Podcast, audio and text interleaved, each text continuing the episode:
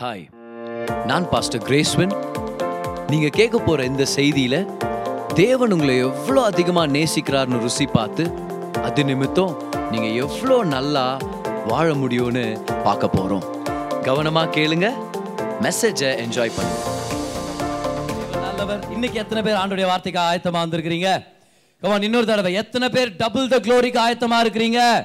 கை உயர்த்துங்க பார்க்கலாம். ரெண்டு விரல்ல காமிச்சு சொல்லுங்க, இந்த வருஷம் எனக்கும் என் குடும்பத்துக்கும் இரட்டத்தனையான மகிமை. விசுவாசத்தோட சொல்லுங்க, டபுள் த க்ளோரி.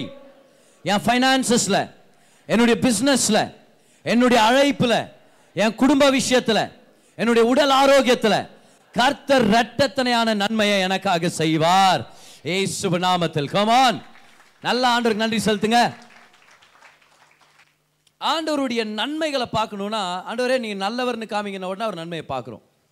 உங்கள் கிருபையை காண்பீங்கன்னா உடனே ஆண்டவருடைய கிருபையை பார்க்குறோம். ஆண்டவரே உங்கள் வல்லமையை காண்பீங்கன்ற போது வல்லமையை வெளிப்படுத்துகிறார். உங்கள் சமாதானத்தை காமிங்க, உங்களுடைய ஆற்றலை காமிங்க, ஆண்டவர் காமிக்கிறார். ஆனால் உங்கள் மகிமையை காமிங்கன்னு சொல்லிட்டா நன்மை, கிருபை, வல்லமை, ஞானம், சந்தோஷம் அத்தனையும் அவர் வெளிப்படுத்துகிறார். ஏன்? ஏன்னா மகிமைன்றது தேவனுடைய நிறைவு. நிறைவு. அப்போ இந்த வருஷம் தேவன் யார், எப்படிப்பட்டவர், அவர் எவ்வளோ நல்லவராக இருக்கிறார் அப்படின்ற நிறைவை இந்த வருஷம் நம்ம அனுபவிக்க போகிறோம்.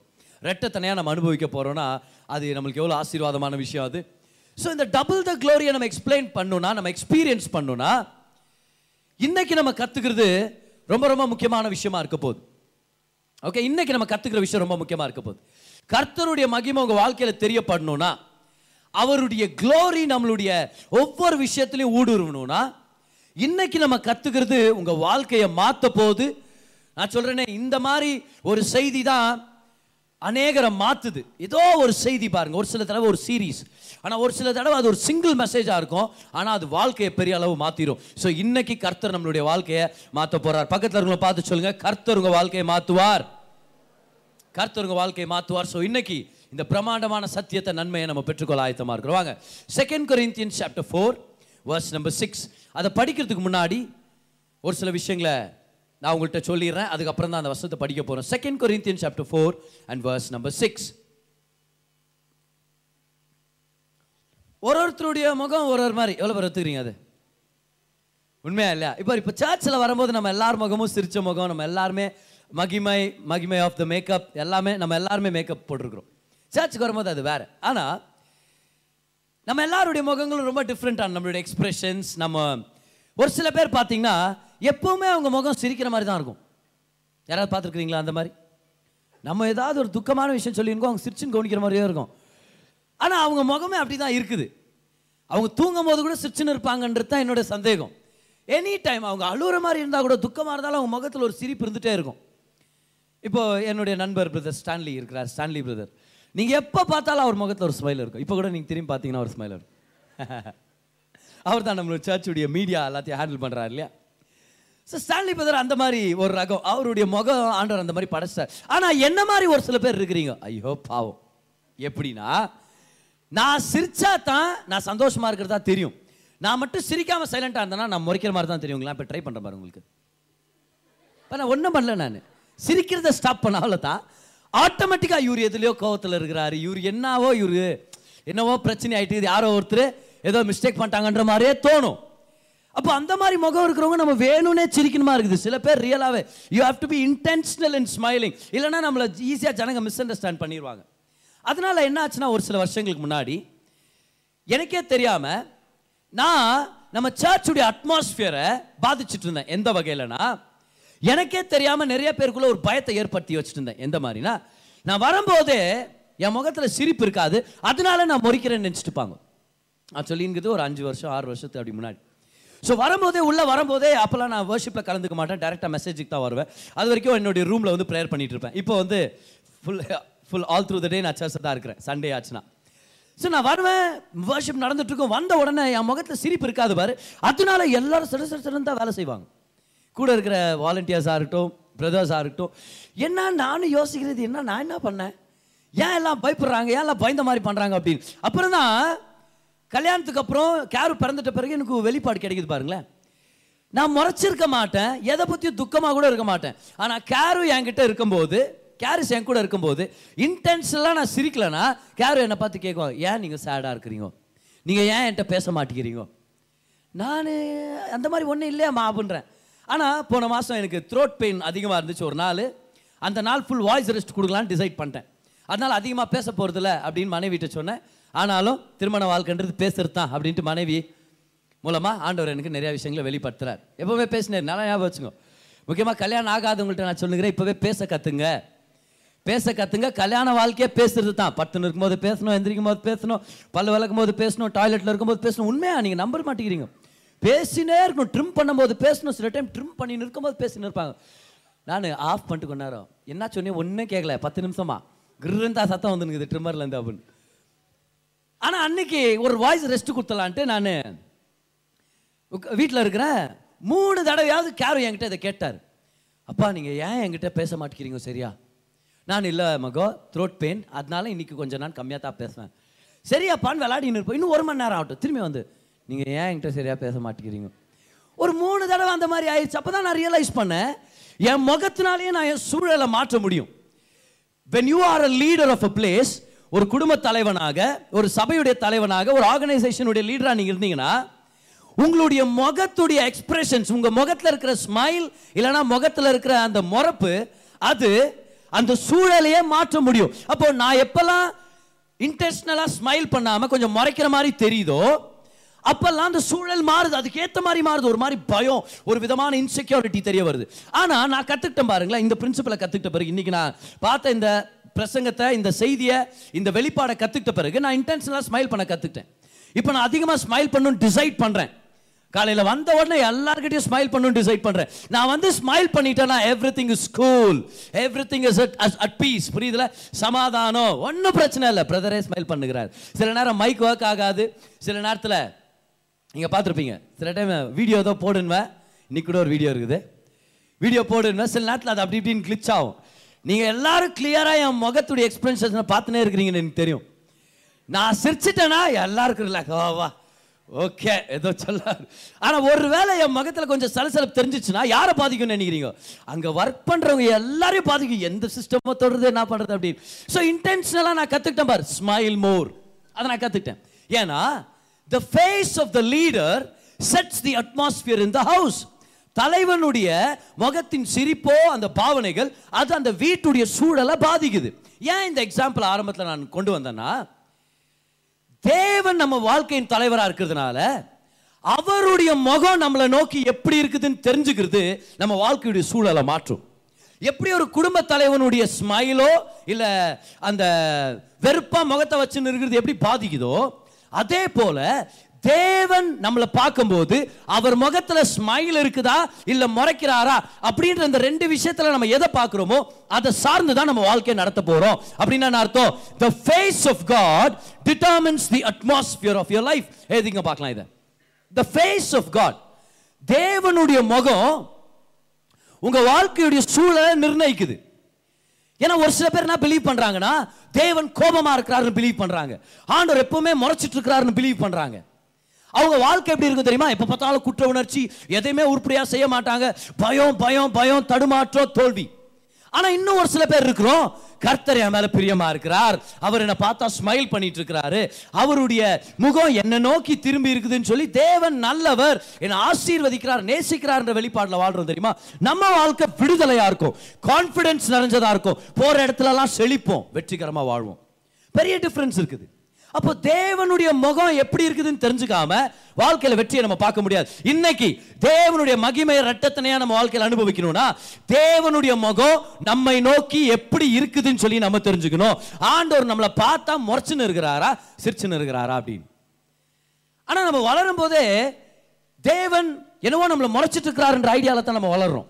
ஏன்னா சின்ன வயசுல இருந்து அதான் சொல்லி கொடுக்குறாங்களும் கூட. ஒரு சில சண்டே ஸ்கூலுங்கெல்லாம் சொல்லி தருவாங்க இல்லையா, ஜெபம் பண்ணும்போது கண்ணை மூடு, கண்ணு திறந்தனா ஆண்டவர் கண்ணை குத்திடுவார் அப்படின்ட்டு. பொண்ணு ஒன்று சொல்லுது, அப்படியே காது குத்துனா நல்லா இருக்கும், காசு கம்மியாக அப்படின்னு. ஆனால் யார் இது வரைக்கும் குத்துன்னு நம்ம பார்த்துருந்தோம் ஆண்டவர். ஆனால் அந்த பயத்தை கொண்டு வந்து, ரிலிஜன் பயத்தை கொண்டு வந்துருச்சு, மனசாட்சின்னு ஒன்று இருக்குல்ல அது ஒரு பயத்தை கொண்டு வந்துருச்சு. என்னன்னு, நீ தப்பு பண்ண கர்த்தரனை தண்டிப்பார், கர்த்தரனை தண்டிப்பார். ஸோ ஆட்டோமேட்டிக்காக என்ன பண்ணிட்டோம், தேவனை உடனே அவர் ஒரு கோபக்காரராக பார்க்க ஆரம்பிச்சிட்டோம். ஜீசஸ் கிருபையானவர் அப்படின்னு தெரிஞ்சுக்கிறதுக்கு முன்னாடி தேவன் நம்மளுக்கு என்ன மாதிரி ஒரு பிக்சர் இருக்கும் தெரியுமா மைண்ட்ல? அப்படியே வெள்ளையா வெள்ளை முடி விட்டு, நிறைய பேர் அப்படிதான் நினைக்கிறேன், ஆண்டவர் வந்து ஃபுல்லா வெள்ளை முடி விட்டு ரொம்ப வயசாயிடுச்சுல அவருக்கு அப்படின்ன மாதிரி, பெரிய தாடி வச்சுன்னு முறைச்சுன்னு இருக்கிற மாதிரி தான் நிறைய பேருக்கு. ஆண்டவர் தேவன் உடனே வாய்ஸ் கூட சேஞ்ச் ஆகும் பாரு, தேவன் உடனே நல்லா பேசணுப்பான் நம்மள்கிட்ட, எப்படி இருக்கீங்க பிரதர், நல்லா இருக்கீங்க, நான் நல்லா இருக்கு, நீங்கள் எப்படி இருக்கிறீங்க பிரதர், ஆண்டவர் பற்றி ரெண்டு வார்த்தை சொல்லுங்க, தேவன் அப்படின்வாங்க. ஏய் என்ன இவ்வளோ நல்லா பேசிட்டு இப்போனா ஏப்ப மூட்ட மாதிரி பேசுகிறீங்களா? தேவன் பட்சிக்கிறாப்பா, அவரை பார்த்து பயப்படுறோமோ இல்லையோ, அவங்க பேசுகிறத பார்த்து பயப்படுறோம். ஏன்னா ஆண்டவரன உடனே ஒரு பயத்தை கொண்டு வந்து, ஆண்டவரன உடனே நம்மளுக்கு எப்படி சொல்லு என்ன வருது, நம்ம ஜென்ரலாக ரிலிஜன் பொறுத்த வரைக்கும் என்னவோ அப்படியே சிங்காசனத்தில் பாதி உட்கார்ந்த மாதிரி, முழுசா உட்கார் பாதி உட்கார் ஒரு கால் முன்னாடி பாதி உட்கார்ந்த மாதிரி நம்மளை பார்த்துனே இருக்கிற மாதிரி, கையில் ஒரு அந்த மின்னலுடைய கதிருக்கு தெரியுங்களா, மின்னல் கதிரை கையில் வச்சுட்டு ஒரு இது நீ தப்பு பண்ணனா ஒரே பாடல உன்னை முச்சரண்டான்ற மாதிரி நம்ம ஆண்டவர் என்னவோ நம்மளை சாகடிக்கிறதுக்கு ரெடியாக இருக்கிற மாதிரி நம்ம பார்த்துட்டு வந்துட்டோம். ஏன்னா மதமும் வேற சகாயம் பண்ணுது நம்மளுக்கு, நீ ஒழுங்கு இல்லை, நீ கரெக்ட் இல்லை, நீ ஒழுங்காக பாஸ்டிங் பண்ணல, நீ ஒழுங்காக ஜெபம் பண்ணல, நீ பக்திமானா இல்லை, நீ வந்து நிறையா பாவங்களை பண்ணிட்ட, வார்த்தையால் செயலால் எண்ணங்களால் நீ தவறிட்ட, அதனால கர்த்தருடைய கர்வம் மேலே உனக்கு விருத்தமாக இருக்குது, கர்த்தருனை சாகடிப்பா. இப்படியெல்லாம் பண்ணி என்ன ஆயிடுச்சுன்னா ஆண்டவரனை உடனே கோபமான போக ஞாபகம் வருது, ஆண்டவர் தேவனை உடனே அப்படியே அப்படியே வெறுப்பான ஒரு முகம் நம்மளுக்கு ஞாபகம் வர்ற மாதிரி மதம் பண்ணி விட்டுருச்சு. அதனால தான் ஆண்டவர் ஒரு வழியை கொண்டு வந்தார், அவர் யாருன்னு காமிக்கிறதுக்கு ஒரு வழியை ஏற்படுத்தினார். அவர் சொன்னார், இமேஜின் பண்ணுங்க, தேவன் சொல்கிறாரு, என்னை பற்றி எல்லாரும் தப்பாக நினச்சிட்டுக்கிறீங்க, நான் என்னவோ உங்களை அடிக்கிறதுக்கு காத்துனுங்கிறன்ற மாதிரி நினச்சிட்டுக்கிறீங்க, ப்ளஸ் நியாயப்பிரமாணத்தை குத்துறதுனால வேற நீங்கள் என்ன கோபக்காரன் நினச்சிட்டீங்க, ஆனால் நியாயப்பிரமாணம் கோபாக்கினை கொண்டு வருது. நான் யாருன்னு உங்களுக்கு காமிக்கிறேன், என்னை பற்றி இது இவரை விட அதிகமாக யாருமே சொல்ல முடியாது, ஏன்னா நானும் அவர் ஒன்று, என்னுடைய ஒரே குமாரன், அவரை அனுப்புறேன்னு சொல்லி இயேசு அனுப்பிவிட்டார். பிதா யாருன்னு நம்ம தெரிஞ்சுக்கணுன்றதுக்காக இயேசு அனுப்பிவிட்டார். ஜீசஸ் வந்து அவர் வாழ்ற வாழ்க்கையில பிதாவானவர் எப்படிப்பட்டவர் நம்ம தெரிஞ்சுக்கிட்டோம், அவர் நடமாடுற விதம், அவர் ஜனங்க கிட்ட பழகிற விதம், அவர் செய்யற அற்புதங்கள், அவர் வாழ்க்கையில பார்க்கிற அந்த கிருபையை வச்சு தேவன் இப்படி இருக்கிறாரோ ஆண்டவர் உடனே அவர் மகா பரிசுத்த ஸ்தலத்துக்குள்ளதான் இருப்பாரு, அதுவும் யாரும் உள்ள போயிடக்கூடாது, அவர் சாவச்சிருவாரு, கொன்றுவாரு, கோபமானவர் அவர், பயங்கரமானவர் அவரு, பட்சிக்கிற அக்கினியா அப்படியே நம்ம சுட்டு சாம்பல் ஆக்கிடுவார், நம்ம போகக்கூடாதுன்னு நினைச்சவங்க எல்லாரும் ஜீசஸை பார்த்த உடனே God is accessible, ஓ கர்த்தர் கிருபையானவராக்கும், கர்த்தர் நல்லவரா, கர்த்தர் சுகத்தை தேடி வந்தா சுகத்தை கொடுக்குவாரா, கர்த்தர் நல்லவர்னு தெரிய கத்துக்கிட்டாங்க. ஏன்? ஏன்னா தேவனுடைய மகிமையை வெளிப்படுத்துறதுக்காக இயேசு கிறிஸ்து இறங்கி வந்தார். இப்பதான் இந்த வசனத்தை நம்ம படிக்கணும் வாங்க. செகண்ட் கொரிந்தியன்ஸ் 4:6 படிக்கிறேன், கவனிங்க. இருளில் இருந்து வெளிச்சத்தை பிரகாசிக்க சொன்ன தேவன் இயேசு கிறிஸ்துவின் முகத்தில் உள்ள எங்க இயேசு கிறிஸ்துவின் முகத்தில் உள்ள தமது மகிமையின் அறிவாகிய ஒளியை தோன்ற பண்ணும் பொருட்டாக எங்கள் இருதயங்களிலே பிரகாசித்தார். எல்லாரும் கவனிங்க, இயேசு கிறிஸ்துவின் முகத்தில் உள்ள தமது மகிமை. தேவனுடைய மகிமையை பார்க்கணுமா? இயேசுடைய முகத்தை பார்க்கணும். எத்தனை பேர் இந்த வருஷம் தேவனுடைய மகிமையை அனுபவிக்கணும்னு ஆசைப்படுறீங்க உண்மையாவே? அப்ப இயேசுடைய முகம் எப்படி இருக்கு நம்ம தெரிஞ்சுக்கணும், ஜீசஸுடைய முகத்தை நம்ம பார்க்கணும். So how do you see the face of Jesus? What do you see in the face of Jesus? பாருங்க என்ன என்ன பார்க்குறோம்னு சொல்லி அவருடைய முகத்தில் வசனம் போட்டுருக்குது, தமது மகிமையின் அறிவாகிய ஒளியை தோன்ற பண்ணும் பொருட்டாக. யூதர்கள் ஒளியை தேடுறாங்க, நியூ ரெவலேஷனை தேடுறாங்க, கிரேக்கர் அறிவை தேடுறாங்க, கிரீக் சீக் ஆஃப்டர் நாலேஜ், ரோமர்கள் மகிமையை தேடினாங்க, ரோம் சீக்ஸ் ஆஃப்டர் க்ளோரி. ஆனா இயேசுவை தேடுறவங்களுக்கு மகிமை, அறிவு, ஒளி எல்லாமே கொடுக்கப்படுது, ஏன்னா எல்லாமே அவருடைய முகத்தில் தான் இருக்குது.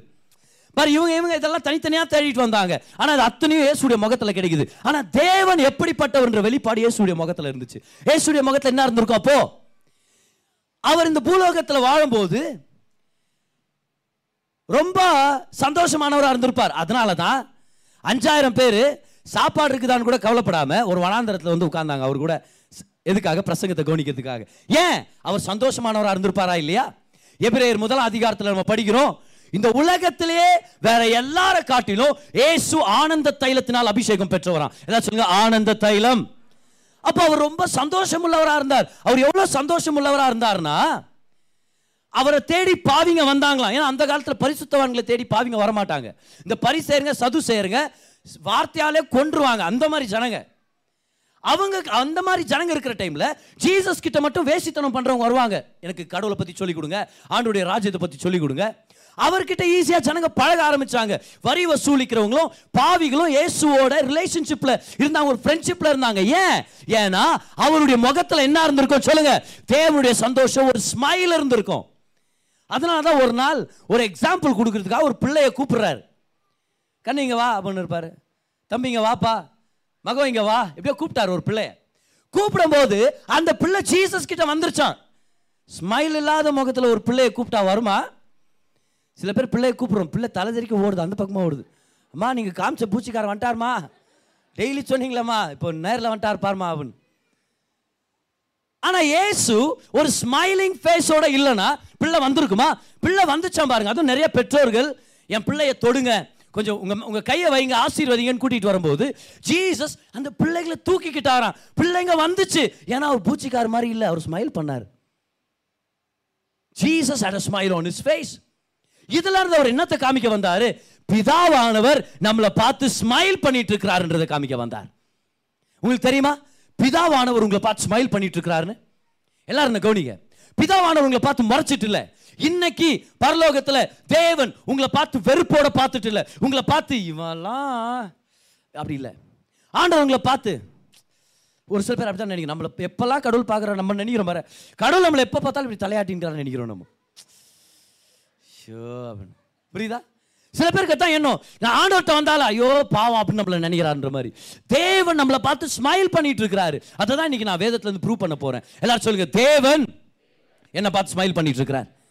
இன்னொரு தடவை சொல்லுங்க, தேவன் என்னை பார்த்து ஸ்மைல் பண்ணிட்டு இருக்கிறார். எந்த நிலையில நீங்க இருந்தாலும் கர்த்தர் உங்களை பார்த்து ஸ்மைல் பண்ணிட்டு இருக்கிறார். அதை காமிக்கிறதுக்காக தான் இயேசு இந்த பூலோகத்துக்கு வந்தார். அதனால தான் எனக்கு passion of the Christ movie எனக்கு ரொம்ப பிடிக்கும். ஏன் தெரியுமா? அந்த மூவியில ஜீசஸ சந்தோஷமானவராக காமிக்கிறாங்க, அந்த மூவியில ஜீசஸ ரொம்ப தாழ்மை உள்ளவராக சிரிக்கிறவராக காமிக்கிறாங்க. தன்னுடைய தாயோட ஒரு சில சேட்டைங்களை பண்ணிக்கின்னு அதில் ஒரு ஸ்மைலை பார்க்க முடியும். இந்த மலை பிரசங்கத்தில் பார்த்தீங்கன்னா அந்த முடி விட்டு ஸ்டைலாக இருப்பார் பாரு, அதில் முடி அப்படியே காற்றுல அந்த முடி பறந்துட்டு இருக்கும். சில பேர் வந்து காற்றுல முடி தனியாக பறந்து போயிட்டு இருக்கும். அதை பற்றி பேசலை நான், நல்லா ஞாபகம் வச்சுங்க அதை, சரியா? ஆனால் இவர் முடி அப்படியே காற்றுல இப்படி நல்லா பறந்து சந்தோஷமாக பேசுகிறார். என்ன மாதிரி திருட்டு பையனாக இருந்தாலும் ரசிக்கப்பட்டுரும், அந்த மாதிரி இது அவருடைய வார்த்தைங்க. பேசும்போது கூட்டமாக ஜனங்க வர்றாங்க. பாஷன் ஆஃப் தி கிரைஸ்ட்ல ஜீசஸ் சிரிக்கிறத நம்ம பார்க்குறோம். அது எனக்கு ரொம்ப க்ளோஸ் ஆயிடுச்சு பாருங்க உள்ளத்துல. ஓ, தேவன் இப்படி தான் ஸ்மைல் பண்ணிட்டு இருக்காரோ நம்மளை பார்த்து அப்படின்ற ஒரு ஐடியா நம்மளுக்கு கிடைக்குது. இந்த சீன் நம்ம பார்க்கலாம். இயேசுடைய முகத்துல தேவனுடைய மகிமை பார்க்குறேன் அப்படின்னா நான் அர்த்தம், தேவன் யார் எப்படிப்பட்டவர் இந்த முக சிரிப்பில் பார்க்குறேன்னு சொல்லி அவர் இப்படி கை கட்டிட்டு ஸ்மைல் பண்ணுறதை எனக்காக நான் எடுத்துருக்கிறேன். ஏன்னா ஜீசஸ் இப்படி தான் நம்மளை பார்த்து ஸ்மைல் பண்ணிட்டு இருக்கிறாரு. ஏசு கிறிஸ்துடைய அந்த மென் சிரிப்பில் பிதாவுடைய சிரிச்ச முகத்தை நீங்கள் பார்க்க முடியும். அப்போ ஒவ்வொரு நாளும் நம்ம ஞாபகம் வச்சுக்கணும், ஜீசஸ் நம்மளை பார்த்து ஸ்மைல் பண்ணிட்டு இருக்கிறார் ஒவ்வொரு நாளும். பட் ஒவ்வொரு நாளும் இதுதான் என்னுடைய வாழ்க்கையுடைய ஒரு பெரிய மெடிடேஷனாக இருந்துச்சு.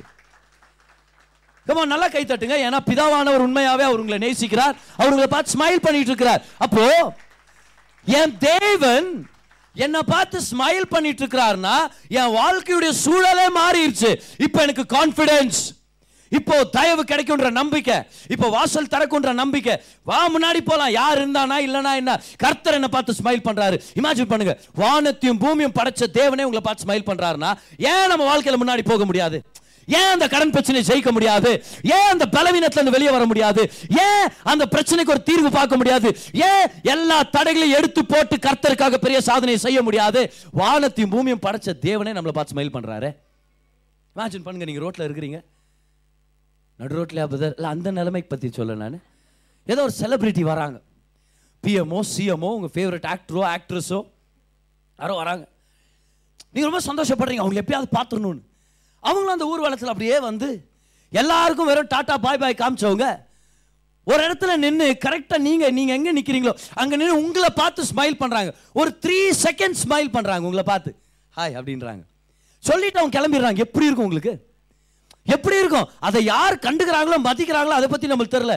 ஆனால் ஒரு 4 பேர் தட்டி சொல்ல மாட்டேன், என்னை பார்த்து ஸ்மைல் பண்ணார், பார்த்தியா என்னை பார்த்து ஸ்மைல் பண்ணார். நான் சொல்கிறேன், ஒரு ஃபேமஸ் பாப் ஒரு செலிபிரிட்டி நம்மளை பார்த்து ஸ்மைல் பண்ணும்போது அவ்வளோ எஃபெக்ட் ஏற்படுத்துச்சுன்னா வானத்தையும் பூமியும் படைச்ச தேவன் தினம் தினமும் ஒவ்வொரு நாளும், இப்போ, நாளைக்கு, அடுத்த நாளைக்கு, முந்தா நேத்து, நேத்து, எல்லா நேரத்திலையும் நம்மளை பார்த்து ஸ்மைல் பண்ணிட்டு அவர் சொல்லாரு, ஹாய், நான் உன்னை நேசிக்கிறேன். ஆண்டவர் சொல்லாரு, நான் உனக்காக இருக்கிறேன், நான் உன் மேலே பெரிய திட்டங்களை வச்சிருக்கிறேன், உன் மேலே நான் ஸ்மைல் பண்ணிட்டு இருக்கிறேன். I am smiling down on you. இது எவ்வளோ பெரிய வித்தியாசத்தை ஏற்படுத்தும்.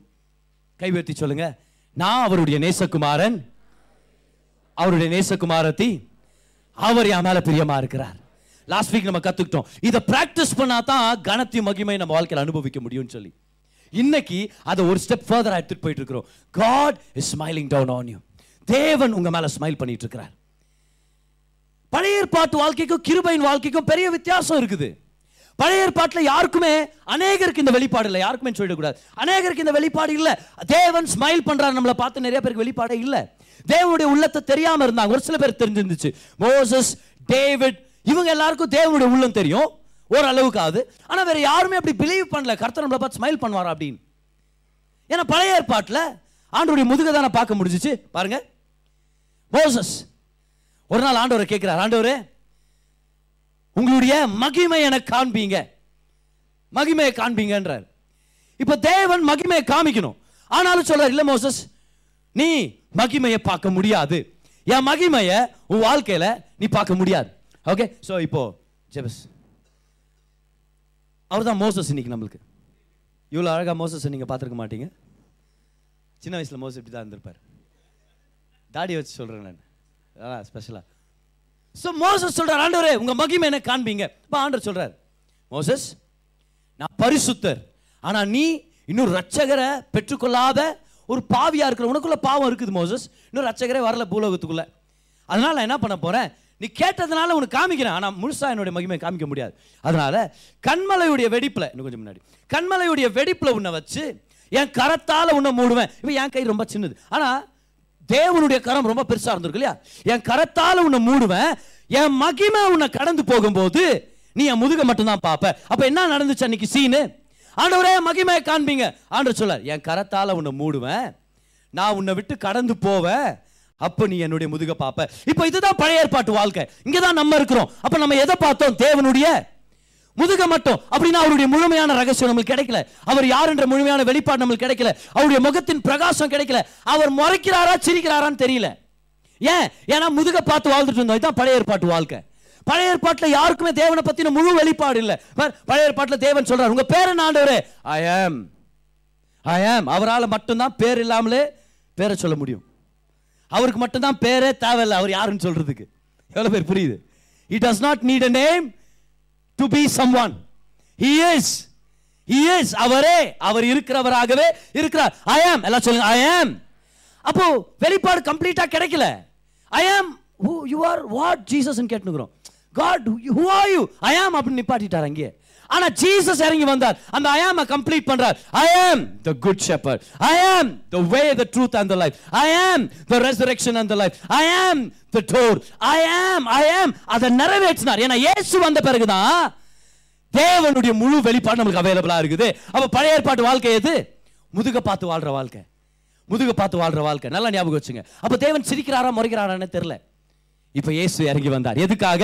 செகண்ட் கொரிந்தியன்ஸ் 4:6, அவருடைய முகத்துல தேவ மகிமை நமக்கு தெரிய போகுது. எல்லாரும் சொல்லுங்க, இயேசு வந்துட்டார். இப்ப ஜீசஸ் வந்துட்டாரு. இப்ப ஜேபஸ் வந்து மோசஸ் இல்ல, இப்ப ஜேபஸ் வந்து 12 வருடமா பெரும்பாடு உள்ள அந்த ஸ்திரீ சுகமானாங்க இல்லையா, அவங்க கேரக்டரை இப்ப இவர் பிளே பண்றார். சோ நம்ம எல்லாரும் இங்கதான் ரெப்ரசென்ட் ஆகுறோம், சரியா? ஓகே, இப்போ ஜீசஸ் நடந்து வர்றார், சேம் அதே சீன் அப்படி ரீக்ரியேட் ஆகிற மாதிரி இது. பாருங்க, யோசிக்கிறாங்க, நான் தொட்டனா, லேடிஸ் வேற, சாரி, தொட்ட நான் தொட்டுக்கூடாது, ரெஸ்பெக்ட், நான் அவரை தொட்டா சுகம் ஆயிடுவேன் நான் அப்படின்னு வெயிட் பண்ணுகிறாங்க. ஸோ ஜீசஸ் வர்றாரு, ஜனங்க அப்படியே ஏராளமான ஜனக்கூட்டம் வருது. ஸோ ஜீசஸ் அநேகரை தொடுறாரு, சுகமாக்குறாரு அநேகர்.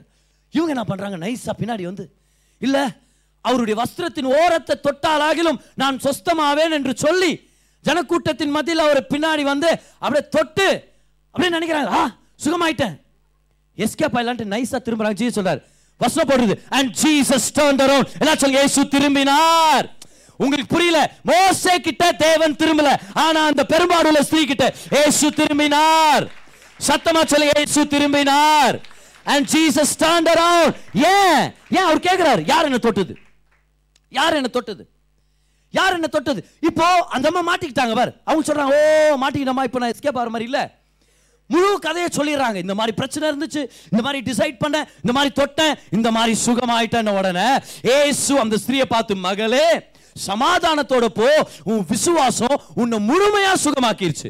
முழுமையான சுகம். என்ன சுகம் அது? முழுமையான சுகம். ஏன் நிப்பாட்டினாரு? வந்த வேலை முடிஞ்சிருச்சா இல்லையா? அந்த அம்மாவுக்கு வந்தாங்க, தொட்டாங்க, சுகமானாங்க, போயிட்டாங்க. ஜீசஸ் என்ன பண்ணி இருந்திருக்கலாம், யாரோ தொட்டிங்கம்மா, யார் பத்த புள்ளியோ, நல்லா இருமா, நல்லா சந்தோஷமா, சரியா, நான் ரொம்ப பிஸியாக இருக்கிறேன், ஜெயராஜுடைய பொண்ணு கொடுமை சரியில்லை, ஜெயராஜ் அங்கே தான் வெயிட் பண்ணுகிறார், ஜெயராஜ் ஐயோ ஜீசஸ் வாங்க ஜீசஸ்ன்னு அவர் முன்னாடி பின்னாடி சுற்றி, நான் அவர் அந்த இடத்துல எல்லாம் பொண்ணு கொடுமை சரியில்லை, அங்கே வேறு இரு ஜெயராஜ் வர அப்படின்னு இவர் போயிருந்துருக்கலாம். அதை விட்டு ஜீசஸ் சொல்கிறார். ஏன் தெரியுமா? ஏன் ஏசு திரும்பணும்? ஏசு ஏன் அந்த இடத்துல நின்று ஒரு ஸ்பீச் கொடுக்கணும்? ஏன் அந்த இடத்துல நின்று தான் முகத்தை காண்பிச்சு ஆசீர்வதிக்கணும்? ஏன்னா அவர் சுட்டி காமிக்கிறாரு, தேவனுடைய முதுக பார்த்து மிச்சம் மீதி மகிமை அனுபவிக்கிற வாழ்க்கை முடிஞ்சாச்சு. என் முகத்துல தேவனுடைய முழுமையான மகிமையை பார்த்து முழுமையான ஆசீர்வாதத்தை பெற்றுக்கொள்ற நாட்கள் வந்தாச்சு. கரங்களை தட்டி ஜீசஸ்க்கு நன்றி செலுத்துங்க பார்க்கலாம். Come on, இன்னும் கை தட்டி நன்றி செலுத்துங்க. Hallelujah, come on. அப்போ பழைய ஏற்பாட்டு வாழ்க்கைனா முதுக பார்த்து வாழ்ற வாழ்க்கை. நல்லா இருக்குமா அந்த வாழ்க்கை? உங்க மனைவியோட முதுகு பார்த்தே வாழ்க்கை வாழ முடியுமா? முதுகு பார்த்தா யாரையாவது கட்டிக்க முடியுமா? எப்படி லவ் பண்ண? இல்லை முதுகு பார்த்தா லவ் பண்ண, இல்லை ஹோட்டலில், இல்லை ஹோட்டலில் கூட முதுகு பார்த்தா உட்காந்துருந்தேன். உறவு பாசிபிள் இல்லை. கல்யாணத்துக்கு முன்னாடி என்ன பண்ணுறாங்க? முக்காடை எடுத்து விடுங்க, முகத்தை பதில் செக் பண்ணிக்கப்பா, இந்த மூஞ்சை தான் நீ டெய்லி பார்க்க போகிற, பார்த்துக்கா இவங்களா இல்லையா அப்படின்னு. ஏன்னா டெய்லி இன்றைக்கி மேக்கப்போட பார்க்குற, இனி டெய்லி மேக்கப் இல்லாமல் பார்க்கணும் அதிகாலையில், அதனால இவங்களோட வாழலான்னு விருப்பப்படுறியா அப்படின்னு நல்லா ஞாபகம் வச்சுங்க. நீ யாராவது ஒருத்தரை கல்யாணம் பண்ணிக்கணும்னு விருப்பப்பட்டீங்கன்னா உங்களுக்கு பிடிச்சிருக்கணும், மனதளவு உங்களுக்கு ஒரு இஷ்டம் இருக்கணும். இல்லை தீர்க்கதரிசி கை வச்சு சொல்லிட்டாரு நான் கட்டிக்கிறேன் அப்படிலாம் வரவே வராதிங்க தயவுசெய்து. உங்களுக்கு if you are not attracted to that person, don't get married. அது ஒரு ரெட் ஃப்ளாக் பார். அது இல்லை அந்த பொண்ணு அம்மா மாதிரி என்னை கவனிச்சுக்குது, நான் அம்மா ரொம்ப நேசிக்கிறேன், அதனால பொண்ணை கட்டிக்கிறேன், வானவே வேண்டாம் அந்த கதை. You don't like her, don't get married. If you don't feel like she is hot, that you are really attracted to her, don't get married to her. சரியா? ஆனால் எதனால் உறவு? முகத்தை பார்க்குறதுல தான் உறவு. ஒருத்தருங்களை நேசிக்கிறாங்களா இல்லையாங்கிறது எப்படி தெரியும்? போங்க அப்படியே என்கேஜ்மெண்ட் முன்னாடி அந்த டைமில் போங்களேன், திருமணமானவங்களை சொல்லிங்கிறேன் நான். எப்படி தெரியுது ஒருத்தருங்களை நேசிக்கிறாங்களா இல்லையான்னு? எதை வச்சு கரெக்டாக சொல்லுங்க பார்க்கலாம். முகமோ கண்கள், அந்த கண்ணில் தான் தெரியுது அவங்க நேசிக்கிறாங்களா இல்லையான்னு சொல்லி. ஓரக்கண்ணில் பார்க்குறாங்களா, பார்த்து தலை கீழே போடுறாங்களா, இல்லை பார்த்து இந்த பக்கம் பண்ணி இப்படின்றாங்களா, இல்லை முடிய தூக்கி 48 தடவை இப்படி பண்ணுறாங்களா, அந்த கண்கள் பாரு. நல்லா ஞாபகம் வச்சுங்க, அதில் தான் உறவு. முதுக பார்த்து உறவு இல்லை, முகத்தை பார்த்து உறவு. நல்லா ஞாபகம் வச்சுங்க, கிருபனா தேவனுடைய சிரிக்கிற முகம், இப்படி சொல்லாமா, the smiling face of God. தேவனுடைய மென் சிரிப்பு உள்ள முகம் தான் கிருபையின் கீழே வாழ்ற வாழ்க்கை. அப்படின்னா நான் கிருபையின் கீழே இருக்கிறேன்னா என்ன அர்த்தம்? நான் தேவன் என்னை பார்த்து ஸ்மைல் பண்ணிட்டு இருக்கிறாருன்னு ஒவ்வொரு நாளும் ஞாபகப்படுத்திட்டு வாழ்ந்துட்டு இருக்கிறேன்னு அர்த்தம். இல்ல ஆண்டவர் நம்மள கோமாக்குறாரான்னு தெரியல, முறிச்சுக்கிறாரான்னு தெரியலனா, I am still under the law. But if you are under grace, you are focused on the smiling face of God. கர்த்தர் உங்களை பார்த்து ஸ்மைல் பண்ணிட்டு இருக்கிறார், அதை ஞாபகப்படுத்திட்டு வாழ்ற வாழ்க்கை தான் கிருபையின் வாழ்க்கை. அதனாலதான் ஆதியாகமம் 6:8 படிக்கிறோம், நோவாவுக்கோ கர்த்தருடைய கண்களில் கிருபை கிடைத்தது. நோவாவுக்கோ கர்த்தருடைய கண்களில், சொன்ன கண்களில். அப்போ நியாயப்பிரமாணத்தை கொடுக்கணும்னா ஆண்டவர் முதுக்கு காமிச்சா போதும். ஜட்ஜ்மெண்ட்டை கொடுக்கணும்னா ஆண்டவர் தலையை திருப்பிக்கிட்டு போயிடுறாரு. பனிஷ்மெண்ட்டை கொடுக்கணும்னா தேவன் தலையை திருப்பிட்டு போயிடுறாரு. ஆனா கிருபை கொடுக்கணும்னா தேவன் நம்ம பக்கம் தலையை திருப்பி நம்மளை பார்த்து ஸ்மைல் பண்ணுமா இருக்குது. If you are under grace, that means God is smiling down on you. எத்தனை பேர் உங்க வாழ்க்கையில கிருபை அனுபவிச்சிருக்கீங்க, தயவு அனுபவிச்சிருக்கீங்க? அப்பெல்லாம் கர்த்தர் உங்களை பார்த்து ஸ்மைல் பண்ணாருன்றதை மறந்துட வேண்டாம். ஏன்? ஒவ்வொரு நாளும் கர்த்தர் உங்களை பார்த்து ஸ்மைல் பண்ணிட்டே இருக்கிறார், உங்களை பார்த்து ஸ்மைல் பண்ணிட்டே இருக்கிறார். கமான், இமேஜின் பண்ணுங்களேன், இமேஜின் பண்ணுங்க, நீங்க தான் இவருடைய ரைட் சைட்ல இருக்கிறீங்க. Imagine the smile of God on your life. ஒவ்வொரு நாளும் கர்த்தர் உங்களை இப்படி பார்த்து ஸ்மைல் பண்ணிட்டு இருந்தா அந்த வாழ்க்கை எவ்வளவு வெற்றிகரமா இருக்கும்.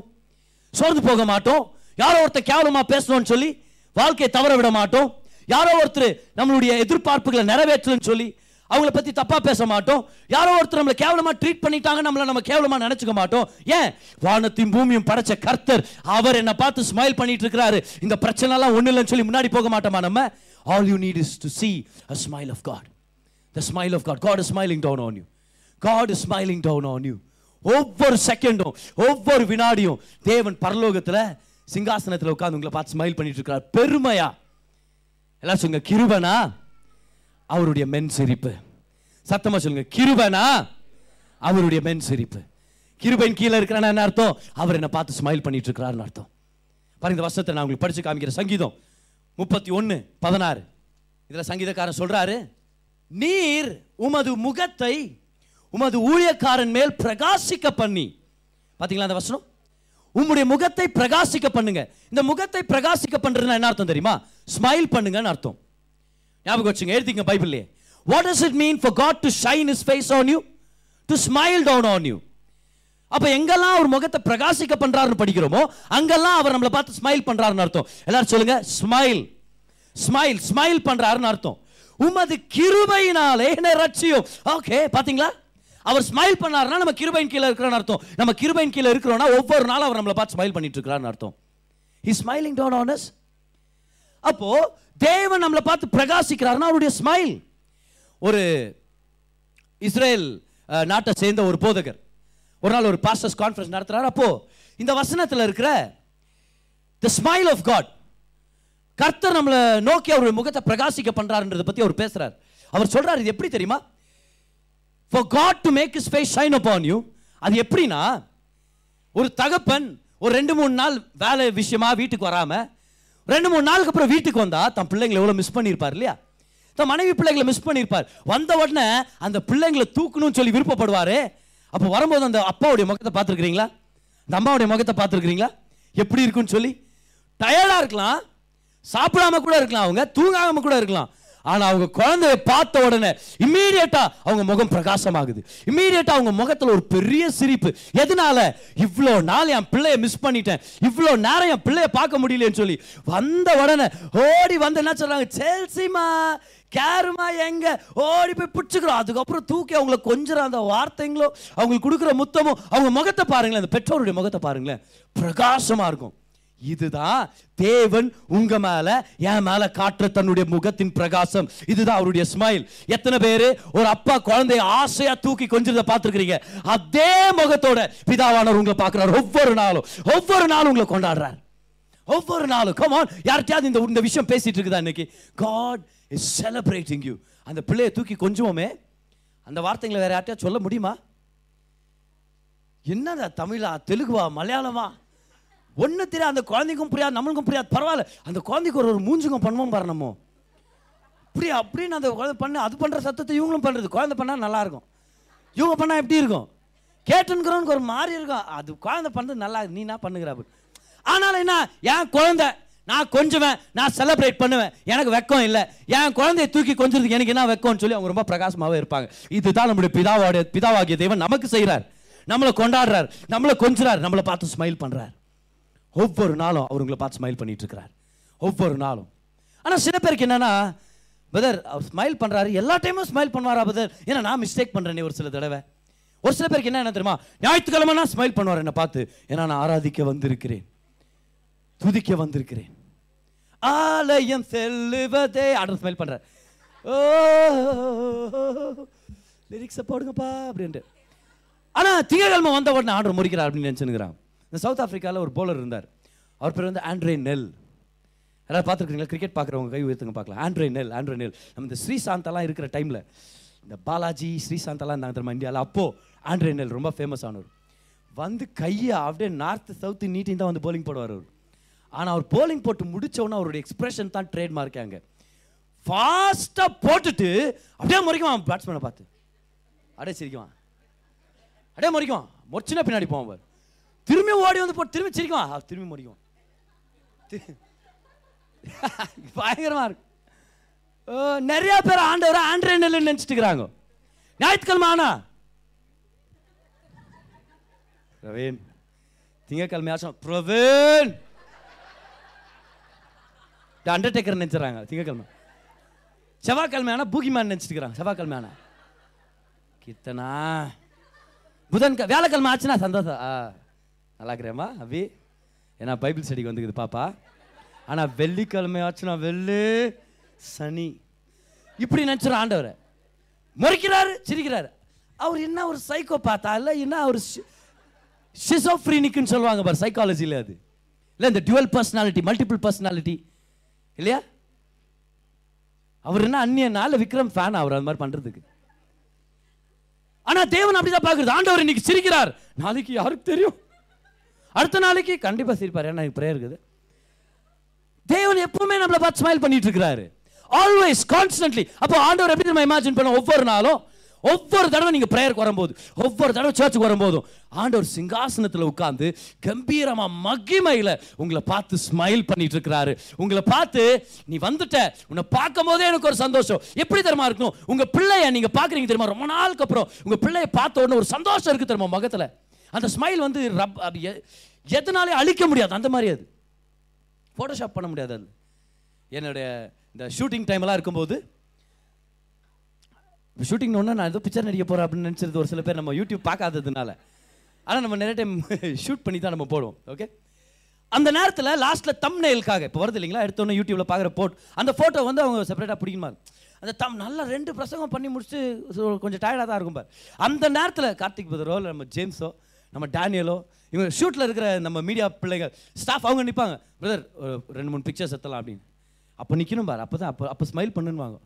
அப்போ வாய்கையெல்லாம் ஓட்டிகிட்டு இருக்க சில நேரத்தில் பாரு டயர்ட் ஆகிட்டு இருக்கோம் பிரசங்கம் பண்ணி. இப்போ ஸ்மைல் பண்ணுங்க, ரொம்ப கஷ்டமாக இருக்கும். சில நேரம் கஷ்டப்பட்டு ஸ்மைல் பண்ணி இந்த ஸ்மைல் இல்லை வேறு ஸ்மைல் அப்படின்வாங்க. ஆனால் ஒரு நாள் சங்கீதா, கேரு, செல்சி என்னோடய ஃபேமிலி மெம்பர்ஸ் இருந்தாங்க. ஸோ அப்போ கார்த்திக் பிரதர் இருந்தார், அவர் தான் நம்மளுடைய சர்ச் மீடியாவெல்லாம் மென்டர் பண்ணிகிட்டு இருக்கிறார் இல்லையா, அவர் இருந்தார் அன்னைக்கு.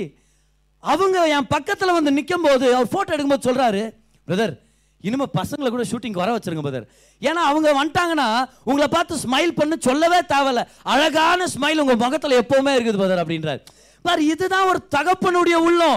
ஆண்டவர்கிட்ட நீங்கள் வந்துட்டீங்களா, நீங்கள் என்ன பண்ணீங்கன்றது வேற, நீங்கள் வந்துட்டீங்கன்றது அவருக்கு ஒரு பெரிய சந்தோஷம். அவர் ஸ்மைல் பண்ணினே இருக்கிறாரு, அந்த ஸ்மைலை அழிக்கவே முடியல. உங்களை பார்த்துட்டு அவர் ஸ்மைல் பண்ணினே இருப்பார் பார். ஸ்மைல் தான், அந்த ஸ்மைலை யாராலுமே கேன்சல் பண்ணவே முடியாது. God is always smiling down on you.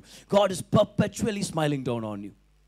ஒவ்வொரு நாளும் ஒவ்வொரு செகண்டும். இன்னைக்கு செய்தியே இதுதான், ஆண்டவர் உங்கள் மேலே ஒரு ஸ்மைலிங் ஃபேஸோடு உங்களை பார்த்துட்டு இருக்கிறார். ஏன்னா அவர் உங்கள் மேலே பிரியப்படுற தேவனாக இருக்கிறார்.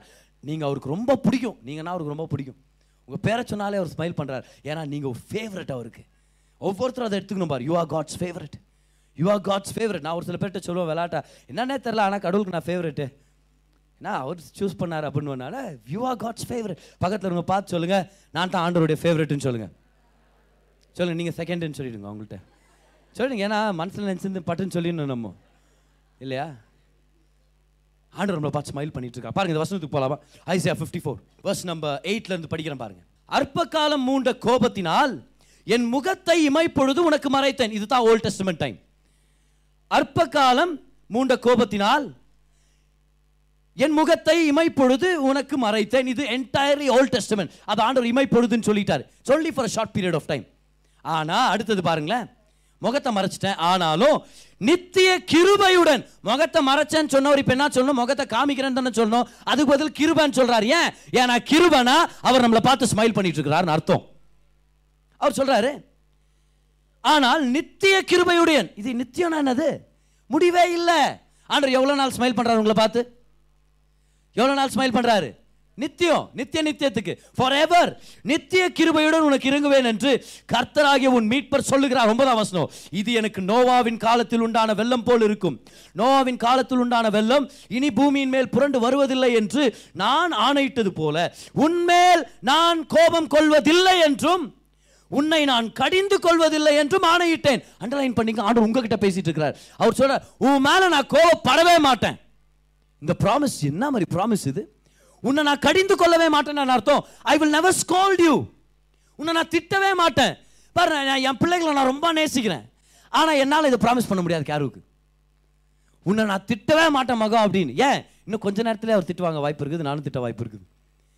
எனக்கு தெரியல ஆண்டவர் எப்படி தான் இந்த மாதிரி ப்ராமிஸ் பண்ணாரு. ஏன்னா நம்ம கேரோட நிறைய சேட்டை பண்ணுறோமே நம்ம எல்லாருமே.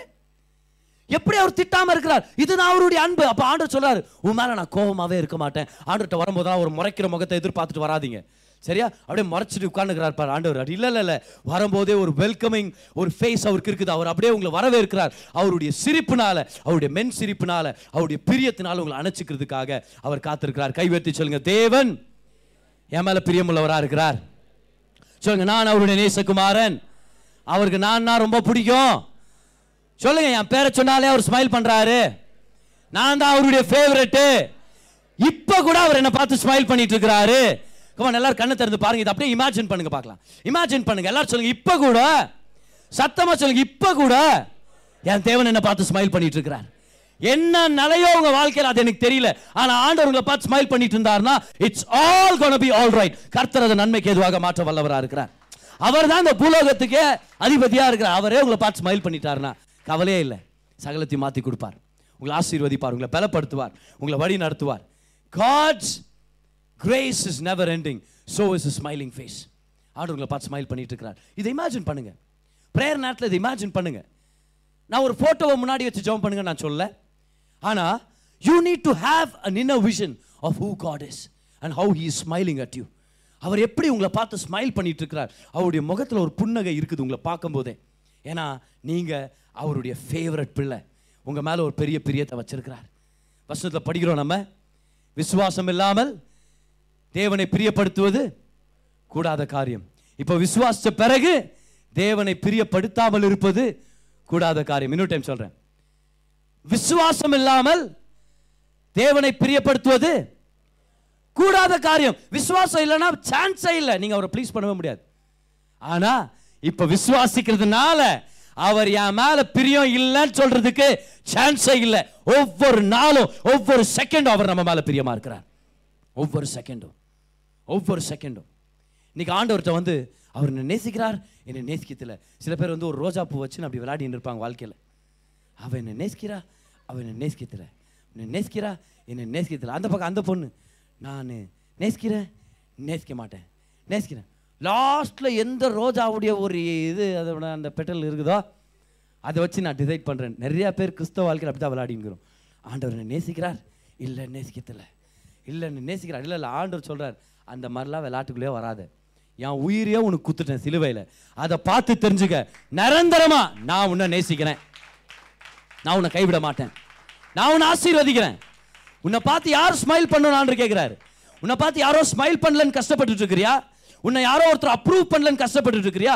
நீ கடுமையாக வேலை செஞ்சுட்ட பிறகு உன் பாஸ் உன்னை ரெக்கக்னைஸ் பண்ணலன்னு நீ நினைச்சிட்டு இருக்கிறியா? இல்லை உன் தகப்பனுடைய அன்பு உனக்கு கிடைக்கலன்னு நினைக்கிறியா? ஆண்டவர் சொல்றாரு, do you miss your dad? உங்க அப்பாவை நீ பார்க்கவே இல்லாமல் ஒருவேளை இருக்கிறியோ மகளே, மகனேன்னு சொல்றாரு. யாருடைய முகத்தில் சிரிப்பை நீ எதிர்பார்க்கிற? அவர் சொல்றாரு, நான் உன்னை பார்த்து ஸ்மைல் பண்ணிட்டு இருக்கிறேன். அப்படின்னு என்ன அர்த்தம்? உன்னை நான் அப்ரூவ் பண்றேன், உன் மேல பிரியமுள்ளவராக இருக்கிறேன், உன்னை நான் வாழ வச்சு காமிக்க போறேன், உனக்காக நான் சகலத்தை செய்ய ஆயத்தமா இருக்கிறேன். I am proud of you. நான் உன்னை நினைச்சு பெருமையா இருக்கிறேன்றார் ஆண்டவர். எப்போ? நித்திய நித்தியமாக. God is smiling down on you. எத்தனை பேரால் இமேஜின் பண்ண முடியுது இந்த நேரத்தில்? Come on, இமேஜின் பண்ண முடியுதா? ஒரு 10 seconds எடுத்துங்க, அப்படியே இமேஜின் பண்ணுங்க. God is sitting on the throne. கர்த்தர் சிங்காசனத்தில் உட்கார்ந்து உங்களை பார்த்து ஸ்மைல் பண்ணிட்டு இருக்கிறார். எப்படி தெரியுமா? உங்க சிறு பிள்ளை உங்ககிட்ட ஓடி வரும்போது முகத்தில் ஒரு பிரகாசம் இருக்கு தெரியுமா? அந்த பிரகாசத்தோட இமேஜின் பண்ணுங்க, இமேஜின் பண்ணுங்க. உங்களை பார்த்த உடனே ஒரு துளி கூட குற்ற உணர்ச்சி இல்லாமல், ஒரு துளி கூட குற்ற சாட்டுதல் இல்லாமல், ஒரு துளி கூட நியாய தீர்ப்பின் கண்கள் இல்லாமல், முழு கிருபை இரக்கத்தோட உங்களை பார்த்து ஸ்மைல் பண்ணிட்டு இருக்கிறார். Because he loves you, he is proud of you, he is proud of you. எல்லாரும் சொல்லுங்க, என் தேவன் என் மேலே பெருமையாக இருக்கிறார். எல்லாத்தையும் பெருமையாக பேசுகிறார். ரியா மகன், ரியா என்னுடைய மகன், டாக்டர் பில்லி கிரஹாமுடைய வாழ்க்கையில் ரொம்ப நெருக்கமான ஒரு ஸ்டோரி ஒன்று இருக்குது பாருங்கள் என்னுடைய உள்ளத்துக்கு. என்னென்னா, டாக்டர் பில்லி கிரஹாம் ஒரு பெரிய இவாஞ்சலிஸ்டிக் அசோசியேஷனுடைய தலைவர், உலகத்திலே ரொம்ப ஃபேமஸ் ஆனவர். டாக்டர் பில்லி கிரஹாம் யூஎஸ்ஏன்னு எங்கள் இடத்துலேருந்து நீங்கள் லெட்டர் போஸ்ட் பண்ணாலும் அது அவங்க வீட்டுக்கு போயிடும். அந்த அளவுக்கு ஃபேமஸ் ஆனவர் டாக்டர் பில்லி கிரஹாம். ஆனால் அவருடைய மகன் ரொம்ப காலேஜ் டைம்ஸ்லாம் தவறான வழிகளுக்குள்ளே போய் பைக்கர் சொல்லிட்டு என்ன சொல்கிறது, நிறையா விதமான தவறான கும்பலோடு சேர்ந்துக்கிட்டு, வெறும் இந்த லெதர் ஜாக்கெட் செயினுங்க அந்த மாதிரி, பட் ஸ்டைலுக்காக இல்லை, ஆனால் as a sign of rebellion, முரட்டுத்தனமாக சும்மா ஊரை சுற்றுறதெல்லாம் பண்ணிட்டு இருப்பாராம் பார். அவங்க அப்பா ஒரு பெரிய போதகர், ஆனால் மகன் அந்த மாதிரி சுற்றின்னு இருப்பாராம் காலேஜ் படிக்கிற டைம்லலாம். ஒரு நாள் பெரிய போர்ட் மீட்டிங், அந்த போர்ட் மீட்டிங்கில் டாக்டர் பில்லி கிரஹாம் உட்காந்து அவர் தான் தலைவராக இருக்கிறார் இல்லையா, அவர் பேசிகிட்டு இருக்கிறார் எல்லாருக்கிட்டையும். சடார்னு கதவு திறந்துச்சாம்பார். கதவு திறந்த உடனே அவங்க மக அவர் உள்ளே வந்தாராம், ஃப்ராங்க்லின் கிரஹாம் உள்ளே வந்து அவர் டாட் எனக்கு காசு வேணும்னு சொல்லி கேட்குறது உள்ளே வந்திருக்கிறார். உள்ளே அப்படியே கபார்னு வந்து மீட்டிங்னு தெரியாமல் உள்ளே வந்துட்டுக்கிறார். இப்போ யோசிச்சு பாருங்க அப்பா எப்படி ரியாக்ட் பண்ணலான்னு சொல்லி. அத்தனை பேர் முன்னாடி அவமானப்படுத்துறதுக்காக ஒரு மகன் வந்திருக்கிறானு கூட ஒரு எண்ணம் வந்திருக்குமா இல்லையா? அப்படியே கடார்னு உள்ளே வந்தானே அவர். உள்ளே வந்த உடனே டாக்டர் பில்லி கிரஹாம் எந்திரிச்சுன்னு சொன்னாராம், I want all of you to welcome my dear son, I am very proud of him. அப்படின்னு எல்லாரும் கை தட்டினாங்களாம் பாருங்கள். அந்த அப்பாவுடைய பேரை கெட்டுன்னு இருக்கிற ஒரு பையனுக்கு எல்லாரும் கை தட்டினாங்களாம். அப்பா அவ்வளோ பெருமைப்பட்டாராம். விஷயம் தெரியுமா, இன்னைக்கு டாக்டர் பில்லி கிரஹாம் உடைய இவாஞ்சலிஸ்டிக் அசோசியேஷனை ஹெட் பண்ணிட்டு இருக்கிறதே அவர் தான், ஃப்ராங்க்லின் கிரஹாம் தான். ஏன்னா அப்பாவுடைய அன்பும் அப்பாவுடைய அந்த அரவணைப்பும் அந்த அப்ரூவல் எல்லா பாவத்தின் சங்கிலிகளை அறுத்து போட்டுருப்பார், நம்மளை வாழ வைக்கும். இப்படிதான் ஆண்டவர் நம்மளை பெருமையாக பேசுகிறார். வரும்போது ஆண்டவர் சொல்றதுல வராம்பார், அவன் கேடி அவன் இப்படி கை தூக்கின்னு வராம்பார் அப்படின்னு நம்ம வந்தோன்னே நம்பாதவன சொல்றதுல ஆண்டவர் அப்படி வராதிங்க. உள்ள வரும்போது வைப்பாங்க பதர், யாருக்கு தெரியும் பதர், நான் எவ்வளோ தப்புங்க பண்ணியிருக்கிறேன் பதர். காமிச்சிடாதீங்க, உங்கள் முகத்துலையே காமிச்சிட வேண்டாம், அப்படியே வாங்க சந்தோஷமா வாங்க. ஏன், அந்த பாவத்திலேருந்து வெளியே கொண்டு வர்றதுக்காக தான் கர்த்தர் இங்கே கொண்டு வந்திருக்கிறார். அவர் உங்களை ஸ்மைல் பண்ணுறாருன்னு தெரிஞ்சுக்கிட்டீங்கன்னா அதில் ஒரு வல்லம் இருக்குது, வெளியே வந்துட முடியும். இந்த சத்தியம் நம்ம ஒவ்வொருத்தருடைய உள்ளத்துலையும் அவருடைய ஜனங்க உள்ளத்தில் ரொம்பவே பக்காவாக பதிஞ்சிருக்கணும்னு அவர் விருப்பப்பட்டார். அதனால ஆண்டவரே ஒரு கமாண்ட் கொடுக்குறார். வாங்க எல்லாரும் நம்பர்ஸ் சாப்டர் 6 என்னாகமம் 6:24. தேவன் சொல்றாரு, ஒவ்வொரு வாரமும் ஓய்வு நாள் அன்னைக்கு ஜெபம் முடிச்சு ஜனங்க வீட்டுக்கு போறாங்கல்ல, அப்ப இந்த வசனத்தை ஆசாரியர்கள் பேசணும், நீங்க இதை ஜனங்க மேல அறிக்கை செய்யுங்கன்னு சொல்லிட்டார். எதுக்காக? அவங்க இதை ஞாபகம் வச்சுக்கணும். என்ன வசனம் அது? 6:24 படிக்கிறேன் பாருங்க. கர்த்தர் உன்னை ஆசீர்வதித்து உன்னை பாதுகாப்பாராக, உன்னை காக்க கடவர். ஓகே, எல்லாரும் ஞாபகம் இருந்த வசனம் நம்மளுடைய சர்ச்சுடைய பெனடிக்ஷன் தான். கர்த்தர் தம்முடைய முகத்தை உன்மேல் பிரகாசிக்க பண்ணி. ஓகே ஓகே சொல்லுங்க, அது அப்படின்னா என்ன? கர்த்தர் தன்னுடைய முகத்தை பிரகாசிக்க பண்றாருன்னா என்ன அர்த்தம்? சத்தமா சத்தமா சொல்லுங்க. இஸ்மாயில் சொல்வாருன்றீங்க, நீங்க சொல்லுங்க. என்னம்மா? ஸ்மைல் பண்றாரு. அதனால தான் நான் அந்த வசனத்தை எப்படி சொல்றேன், அந்த ரெண்டாவது வரியை நான் எப்படி சொல்வேன் பெனடிக்ஷன்ல, அவருடைய முகத்தின் சிரிப்புனால உங்க வாழ்க்கையில தயவு அதிகமாகட்டும், கிருபை அதிகமாகட்டும். ஏன்னா அவர் ஸ்மைல் பண்றது அவருடைய முகத்தின் பிரகாசம். இதை தான் வாரம் வாரம் சொல்ல சொன்னார், அதனால தான் நானும் சொல்லுங்கிறேன். கர்த்தர் தம்முடைய முகத்தை உன்மேல் பிரகாசிக்க பண்ணி உன்மேல் கிருபையா இருக்க கடவர். கர்த்தர் தம்முடைய முகத்தை உன்மேல் பிரசன்னமாக்கி, அந்த வார்த்தை தெரியுமா பிரசன்னம்னா பனீம். எழுதிக்க பார்க்கலாம் ஹீப்ரூல அந்த வார்த்தை பனீம், PANIYM, PANIYM. பனீம்னா முகங்கள். கர்த்தர் தன்னுடைய முகத்தை உன் பக்கம் திருப்பி, அதான் அர்த்தம். The Lord turn his face towards you. ஓ சத்தமா ராமன் சொல்லுங்க பார்க்கலாம் முதல்ல. ஏன் பழைய ஏற்பாட்டில் முதுக காமிச்சு தேவன் போயிட்டார், கிளம்பிட்டார், நம்ம பாவங்கள் அவர் அனுப்பி விட்டாச்சு. ஆனா புதிய ஏற்பாட்டில் he will turn his face, hallelujah, அவருடைய முகத்தை திருப்பி நம்மளை பார்த்து சுகமாயிரு மகளே, உன் வாதை நீங்கி சுகமாயிருன்னு சொல்லி வாழ்த்தி அனுப்புற அவருடைய கிருபையா இருக்குது. அவருடைய முகத்தை திருப்பி நம்மளை வாழ்த்துற தேவனா இருக்கிறார். ஏன் தெரியுமா, மூணு வரிகள் வந்திருக்குது. நிறைய யூதர்கள் பிலீவ் பண்றாங்க, ஏன்னா அது திரியேக தேவனை குறிக்குது. பிதாவாகிய தேவன் முதலாவது நம்மை ஆசீர்வதித்து நம்மை பாதுகாப்பார். யாராவது ராமன் சொல்லுங்க. குமாரனான தேவன் தன்னுடைய முகத்தை நம்மேல் பிரகாசிக்க பண்ணி நம்மேல் கிருபையா இருப்பார், because he is grace. மூணாவதா ஆவியான தேவன் தேவனுடைய முகம் எப்படி இருக்குதுன்ற வெளிப்பாடை கொடுத்து சமாதானத்தினால் நம்மளை நிரப்புற தேவனா இருக்கிறார். திரியேக தேவன் நம்மளை பார்த்து ஸ்மைல் பண்ணிட்டு இருக்கிறாரு, நம்ம நல்லா இருக்கணும்ன்றதுக்காக. அப்படின்னா என்ன அர்த்தம்? பிதா, குமாரன், பரிசுத்த ஆவியானவர் மூணு பேருமே இன்னைக்கு எதுல தெரியுமா பிஸியா இருக்கிறாங்க? நம்மளை ஆசீர்வதிக்கிறதுல, நம்மளை பாதுகாக்கிறதுல, நமக்கு கிருபையை கொடுக்கறதும் சமாதானத்தை கொடுக்குற விஷயத்துல பிஸியா இருக்கிறாங்க. எப்படி பிரதர் இதை அனுபவிக்கிறது? You turn and look at the smiling face of God. கர்த்தர் ஸ்மைல் பண்றதை பாத்தீங்கன்னா இங்க இருக்கிற ஆசீர்வாதம் எல்லாம் நம்மளுக்கு சொந்தமா இருக்கும். கம் ஆன், ஆண்டவர்களை பார்த்து ஸ்மைல் பண்ணிட்டு இருக்கிறார். நீங்க 1000 தடவை விழுந்தாலும், எத்தனை தடவை தவறு செஞ்சாலும், நீங்க அவருடைய பிள்ளை அப்படின்றத யாராலையும் மாத்திர முடியாது. கர்த்தர் உங்களை நேசிக்கிறார், யாராலையும் அந்த அந்தஸ்தை கேன்சல் பண்ண முடியாது. அதை தெரிஞ்சுக்கிட்டு இப்போ பாவத்தில் நம்ம வெளியே வர முடியும்.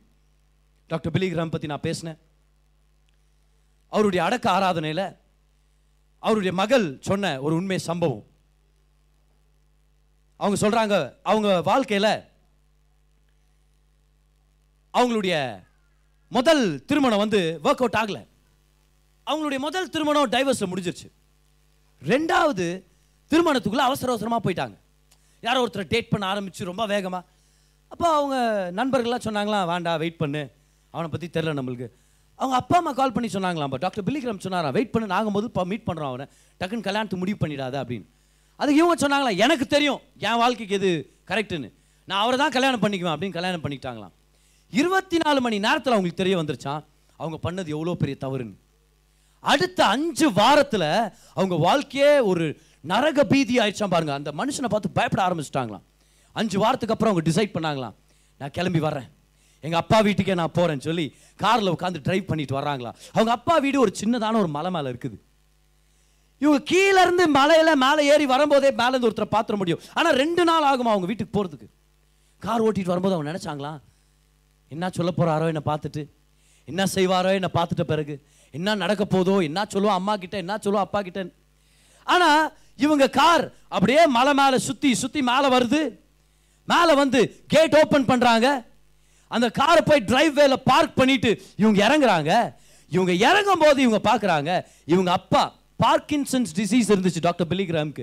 அப்படின்னா இந்த ஜாயிண்ட் பெயின் எல்லாம் ரொம்ப அதிகமாக இருக்கும், போன் டென்சிட்டி இது எல்லாமே பாதிக்கப்பட்டிருக்கும், உடம்பே வலியில் இருக்கும். அந்த நிலையில் அந்த வயசானவர் இறங்கி வந்து அவங்க மக கார் பார்க் பண்ணுற இடத்துல வந்து நின்றுட்டு இருக்கிறாராம். எதுக்காக? இவங்க காரை திறந்துட்டு வெளியே வந்த உடனே 2 கையும் விரிச்சிட்டு சொன்னாராம், வெல்கம் ஹோம், வாமா வீட்டுக்கு தானே வந்திருக்கிற, தைரியமா வா, உன்னை நான் வரவேற்கிறேன்னு சொல்லி இவங்க போய் கட்டி பிடிச்சிட்டாங்களா. இவங்க சொல்றாங்க, அன்னைக்கு எங்க அப்பா பிதாவாகிய தேவனுடைய அன்பை வெளிப்படுத்தினாரு. இதுதான் நம்மளுடைய தேவன், இதுதான் நம்மளுடைய தேவன். கமான், தேவன் ஒவ்வொரு தடவை அவர்கிட்ட வரும்போதும் 2 கைகளை விரிச்சு நம்மளை வெல்கம் பண்ணிட்டு சொல்றாரு, வெல்கம் ஹோம், நான் உன்னை நேசிக்கிறேன், நீ இன்னும் என்னுடைய மகளா இருக்கிற, நீ இன்னும் என்னுடைய மகன் தான், ஏன்னா நீ இயேசுவின் ரத்தத்தினால் என்னுடைய பிள்ளையா நீ மாறி இருக்கிற. God is pleased with you, God is pleased with you. நித்திய கிருபை. எல்லாரும் சொல்லுங்க அந்த வார்த்தையை, நித்திய கிருபை. சத்தியமா சத்தமா சொல்லுங்க, நித்திய கிருபை. அவர் சொல்றாரு, இந்த 3 விஷயங்களை நம்ம ஞாபகம் வச்சுக்கிறோம். வார வாரம் இதை சொல்லுங்கன்றார். வார வாரம் இதை சொல்லுங்க, என் பிள்ளைகள் மறந்துடக்கூடாது. கர்த்தர் தன்னுடைய முகத்தை பிரகாசிக்க பண்ணி உங்க மேல கிருபையா இருக்க கடவர். இன்னொரு விஷயம் உங்களுக்கு தெரியுமா? The Lord bless you, the Lord keep you, the Lord make his face shine. இதெல்லாம் perfect tense இல்ல, imperfect tense. Perfect tenseனா ஒரு தடவை தான் நடக்கும். என் வீட்டில் ஒருத்தர் மறிச்சிட்டாங்கன்னு சொல்கிறோம். எத்தனை தடவை நடக்க முடியும்? ஒரு தடவை தான். They passed away, it's perfect tense, ஒரே தடவை தான். ஆனால் இம்பர்ஃபெக்ட் டென்ஸ்னா என்ன அர்த்தம் தெரியுமா? தினமும் காலையில் சூரியன் உதயமாகுதுன்னு சொல்கிறோம். அது என்னது? அது imperfect. It happens over and over again. அப்படின்னா என்ன அர்த்தம்? பிதாவானவர் நம்மை ஆசீர்வதித்து பாதுகாத்துட்டே இருக்கிறார். குமாரனானவர் நம்மளை பார்த்து ஸ்மைல் பண்ணிட்டே இருக்கிறார், கிருபையை கொடுத்துட்டே இருக்கிறார். ஆவியானவர் தேவனுடைய பிரசன்னமான முகத்தை நம்மளுக்கு காமிச்சுட்டே இருக்கிறார், அவர் ஸ்மைல் பண்ணிட்டே இருக்கிறாரு. தேவன் ஆண்ட்ரே நெல் இல்லை, ஆண்டவர் நம்மளை பார்த்து ஸ்மைல் பண்ணிட்டே இருக்கிறார். அவருடைய முகம் மாறுறதே இல்லை, ஏன்னா நம்மளுடைய ஸ்தானம் மாறுறதே இல்லை. He is always in love with us. Hallelujah. எப்பவுமே நம்மளை நேசிக்கிறார், எப்பவுமே நம்ம மேலே கிருபையாக இருக்கிறார். அந்த ஸ்மைலை தெரிஞ்சுக்கிறதுனால தான் நம்ம வாழ்க்கையில் நிறைவை நம்ம அனுபவிக்க முடியும். ஆமென். கமான், எல்லாரும் கை உயர்த்துங்க பார்க்கலாம். அந்த நேரத்தில் கை உயர்த்துங்க. தேவன் உங்களை பார்த்து ஸ்மைல் பண்ணுறது கொஞ்சம் இமேஜின் பண்ணுறீங்களா பாருங்க. Keep your eyes closed but look up to the heavens in your heart. வானங்களை நோக்கி உங்கள் உள்ளத்தில் பாருங்க. பிதாவானவர் சிங்காசனத்தில் உட்கார்ந்துருக்கிறத பார்த்துட்டு அவர் உங்களை பார்த்து ஸ்மைல் பண்ணுறது இமேஜின் பண்ணுங்க. கமான், ஸ்மைல் பண்ணுறது இமேஜின் பண்ணுங்க. ஏன்னா உண்மையாகவே உங்களை பார்த்து ஸ்மைல் பண்ணிட்டு இருக்கிறார். He smiling down on you. எதனால? அப்ரூவல்னால, ஆசைனால, உங்களை நேசிக்கிறதுனால. He is smiling down on you. He is smiling down on you. He is smiling down on you. உங்களை பார்த்து நான் உன் மேலே பெருமையாக இருக்கிறேன்னு சொல்கிறதுக்கு யாருமே இல்லையா? உங்களை பார்த்து கரெக்டாக தான் பண்ணுகிறார், முன்னாடி போ சொல்கிறதுக்கு யாரும் இல்லையா? உங்களை பார்த்து யாராவது எனக்கு உன்னா ரொம்ப பிடிக்கும் அப்படின்னு சொல்கிறதுக்கு யாருமே இல்லையா? பிதாவானவர் உங்களை பார்த்து நித்திய நித்தியமாக அதை தான் சொல்லிட்டு இருக்கிறார். அவருடைய ஸ்மைல் மூலமாக அவர் உங்களை நேசிக்கிறார், அவர் உங்களை நேசிக்கிறார். சங்கீதம் 16:11 படிக்கிறோம். சங்கீதக்காரன் சொல்றாரு, For in your presence is fullness of joy. உம்முடைய சமூகத்தில் பரிபூரண ஆனந்தமும் உம்முடைய வலது பாரிசத்தில் நித்திய பேரின்பமும் உண்டு. அந்த சமூகம்ன்ற வார்த்தை பனிம். பனிம்னா என்னது? இப்பதான் கத்து கொடுத்தேன். பனிம்னா என்னது? முகங்கள். அவருடைய முகத்தில் தான் நித்திய பேரின்பம். யாராவது உங்கள் வாழ்க்கையில் நிறைவில்லாமல் இருக்கிறீங்களா? You have to see the face of God. எப்படி பதர் பார்க்குறது? கர்த்தருடைய வார்த்தையை படிக்கும்போது ஆவியானவர் காமிக்கிறார், அவங்களை பார்த்து ஸ்மைல் பண்ணிட்டு இருக்கிறாரு. கர்த்தருடைய வார்த்தையிலிருந்து ஆவியானவர் எடுத்து காமிக்குவார், ஆண்டவர் உங்கள் மேலே சந்தோஷமா இருக்கிறார் அப்படின்னு. Come on. என்னுடைய ஃபேவரட் வசனம் சங்கீதம் 17:15, சாம் 17:15. கவனிங்க, நானோ நீதியில் உம்முடைய முகத்தை தரிசிப்பேன். எத்தனை நீதிமான்கள் வந்திருக்கிறோம்? ரெண்டு, ஏதாவது ஒரு கையை உயர்த்தி கொஞ்சம் அசைச்சு காமிங்க பார்க்கலாம். இயேசு கிறிஸ்துவின் ரத்தத்தினால கழுவப்பட்ட நீதிமான்கள். கமான், ஆண்டவர்களை பார்த்து சொல்றாரு, நீ உன் நீதி நிமித்தம், இயேசுவின் நீதி நிமித்தம் தேவனுடைய முகத்தை பார்க்க முடியும் சொல்றாரு. நானோ நீதியில் உம்முடைய முகத்தை தரிசிப்பேன், நான் விழிக்கும் போது உமது சாயலால் திருப்தியாவேன். சாயல்னா தெரியுமா? சாயல்னா அந்த இடத்துல இமேஜ். எல்லாரும் சொல்லுங்க இமேஜ். எல்லாரும் என் கையில் பாருங்க, என்னது இது? இமேஜ். இப்போ இது ஒரு போட்டோ, போட்டோ வணங்குறது, இதெல்லாம் நம்மளுக்கு ஒத்து வராது, இதெல்லாம் நம்ம செய்யறதே இல்லை. ஆனா this image must get into our heart, the image of God smiling. அவர் என்ன தெரியுமா சொல்றாரு? நீங்க என்ன பார்த்து ஸ்மைல் பண்ற இமேஜ், எல்லாரும் சொல்லுங்க இமேஜ், அது என்ன திருப்தியாக்குது. சில நேரம் எதுவுமே நம்மளை திருப்தியாக்காது பார். அவர் நம்மளை பார்த்து ஸ்மைல் பண்ணிட்டு, நம்மளை பார்த்து ஒன்றும் பாரு பிரச்சனை இல்லை போல, அவரு முன்னாடி எதுவும் கவலைப்படாத. நான் என்னோட பாஸ்டரை மீட் பண்ண போனேன், முதல் தடவை மீட் பண்ண போகும்போது அவர் நிறைய விஷயங்கள்ட்ட சொன்னார். ஆனால் அவர் சொன்ன ஒரு விஷயம் மட்டும் இன்ன வரைக்கும் நான் நிறைய பேர் சொல்லுகிறேன். என்கிட்ட நீங்கள் பேசும்போது கூட இது கண்டிப்பாக வந்திருக்கும் பார். அவர் என்ன பார்த்து அப்பப்போ சொல்வார், ஒன்றும் கவலைப்படாத கிரேசன், எல்லாம் சரியாயிடும், ஒன்றும் கவலைப்படாத, அவர் இருக்கிறார், ஆண்டவர் பார்த்துக்கிறார்.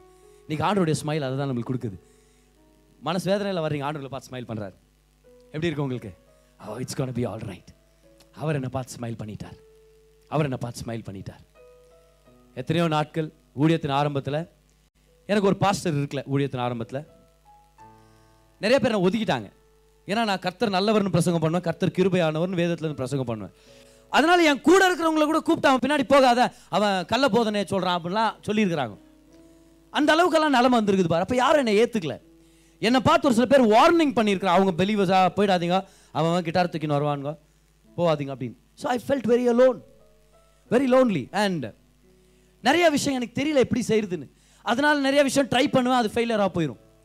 பணம் இருக்காது, ஜனங்க சப்போர்ட் இருக்காது, சர்ச்சு வளராது. 2 பேர் இந்த வாரம் வந்தாங்கன்னா அடுத்த வாரம் அந்த 2 பேர் வரமாட்டாங்க, அந்த மாதிரி இருக்கும். 10 பேர் வருவாங்க ஒரு 2 மாதத்தில், அப்புறம் 10 பேர் நின்றுவாங்க. என்னன்னே புரியாது, ரொம்ப கஷ்டமாக இருக்கும் பாரு, மனசு கஷ்டமாக இருக்கும். காலையில் ஆச்சுன்னா அந்த சண்டே ஸ்கூல் ஊழியத்தை முடிச்சுட்டு சாயங்காலம் ஆச்சுன்னா ஒரே போராட்டமாக இருக்கும். நடத்தணுமா நான் ஊழியத்தை, என்னை ஊழியத்துக்கு அழைச்சிருக்கிறீங்களா, அந்த மாதிரிலாம் இன்னும் வரும் பார். ஒரு நாள் ஆண்டர்கிட்ட ஜெபம் பண்ண ஆரம்பித்தேன். எந்த மாதிரினா, கோர்மங்களால் ஒரு பார்க் இருக்குது, காட்மேன் அந்த பார்க் பேர். அந்த பார்க்கில் போயிட்டு மணிக்கணக்காக ஜெபம் பண்ணுவேன் பாரு, இப்போலாம் சான்ஸ் கிடைக்குது. போகும்போது என்ன பண்ணுவேன்னா, ஏன் இப்படி பண்ணேன்னு எனக்கு தெரியல, ஆனால் நான் இப்படி தான் பண்ணுவேன். நான் போயிட்டு ஃபஸ்ட்டு வானத்தை பார்ப்பேன் பார், கையை உயர்த்திட்டு வானத்தை பார்க்குவேன். என் மனக்கண்களால் நான் ஜூம் பண்ணிங்கிறேன், எங்கே தெரியுமா? பரலோகத்துக்குள்ளே. அப்படியே நான் இமேஜின் பண்ணுவேன் பார். அப்படியே என் கண்கள் மேகங்களை தாண்டி, வானத்தை தாண்டி, அந்த ப்ளூ ஸ்கைஸை தாண்டி போகுது. பிரகாசமான இடம், வெளிச்சமான இடம். அங்கே ஒரு கம்பீரமான, ஒரு பிரம்மாண்டமான சிங்காசனம், அது மேலே தேவன் உட்கார்ந்துட்டு இருக்கிறார், அவர் என்னை பார்த்துட்டு இருக்கிறார். அப்படி இமேஜின் பண்ணிட்டு நான் ப்ரேயர் பண்ண ஸ்டார்ட் பண்ணுவேன். ஆண்டவரே, நீங்கள் தான் எனக்கு எல்லாமே, எனக்கு பேர் புகழ் வேண்டாம், ஊழிய வளர்ச்சி எதுவும் நான் எதிர்பார்க்கல, நீங்கள் என்னை பார்த்து ஸ்மைல் பண்ணுறீங்கன்னு எனக்கு சொல்லுங்கள் ஆண்டவரே. நான் அவர்கிட்ட என்ன கேட்டேன் தெரியுமா? ஆண்டவரே, இப்போ நான் பண்ணுகிறது உங்களுக்கு ஓகே தானே, அப்போ போதும், வேற ஒன்றும் வேணா, நீங்கள் சொன்னீங்க, நீங்கள் சொன்னதை நான் செஞ்சுன்னு போகிறேன். காலம் பூரா தெரு தெருவா சின்ன பசங்களுக்கு மீட்டிங் நடத்தி சாக்லேட் கொடுத்து அனுப்புனா நான் ரெடியாக இருக்கிறேன். All I want to know is this, are you proud of me, are you pleased with me, நீங்கள் என் மேலே பிரியமாக இருந்தீங்கன்னா போதும் ஆண்டவரே. அதுதான் என்னுடைய ஒரே ஜெபம் பாரு, ஆண்டவரே நீங்கள் பிரியமாக இருந்தீங்கன்னா போதும் ஆண்டவரே. பெரிய ஊழியக்காரன் ஆகணும் அதெல்லாம் எனக்கு எதுவுமே இல்லை, நீங்கள் என்னை பார்த்து ஸ்மைல் பண்ணுறீங்களா, that is all that I want to know. Are you proud of me, are you pleased with me, I hope I am not alone, I hope you are with me in this, அது போதும் ஆண்டவரே. திரும்பியும் போவேன் பாரு, அதே இடத்துக்கு போவேன், அதே ஊழியம் கண்டினியூ ஆகும். ஒவ்வொரு தடவை ரூமுக்கு வரும்போது நான் ப்ரேயர் பண்ணேன். அப்போ தான் ஆண்டவர் எனக்கு இந்த வெளிப்பாடு கொடுத்தார், நான் உன்னை பார்த்து நித்தியமும் ஸ்மைல் பண்ணிட்டு இருக்கிறேன். அப்போ தான் ஒரு நாள் fashion of the Christ movie பார்க்கும்போது இந்த அப்படியே விஎல்சியில் ஒரு ஸ்க்ரீன்ஷாட் எடுத்து பிரசாத் குத்தி, இது ஒரு ஃபோட்டோ பிடிச்சி, இது ஒரு போஸ்ட் பண்ணு பிரசாத்னு சொல்லி ரூமில் மாட்டி வச்சேன். 5-6 வருஷமாக என் ரூமில் அதை மேலே வச்சுருப்பேன். நான் ஜம்ப் பண்ணும்போதெல்லாம் இமேஜின் பண்ணுவார், என்னை பார்த்து ஸ்மைல் பண்ணிட்டு இருக்கிறார். பெருமையில் அப்படியே ஒரு பெருமை இருக்குது தெரியுமா. ஒரு சில அப்பாங்களை பார்த்துருக்குறீங்களா, அவங்க பசங்க ஏதோ தத்துக்கா புத்துக்கான்னு என்னவோ பண்ணிருப்பாங்க, அப்பா அப்படியே பெருமையாக பார்த்துன்னு இருப்பாங்க. அது மாதிரி தான் என் தேவன் நான் ஓப்பன் இந்த மாதிரி ஊழியத்தில் இதை ட்ரை பண்ண அதை ட்ரை பண்ண சில பாதிக்கு பாதி எல்லாம் ஃபெயிலியராக போயிட்டுக்கும்.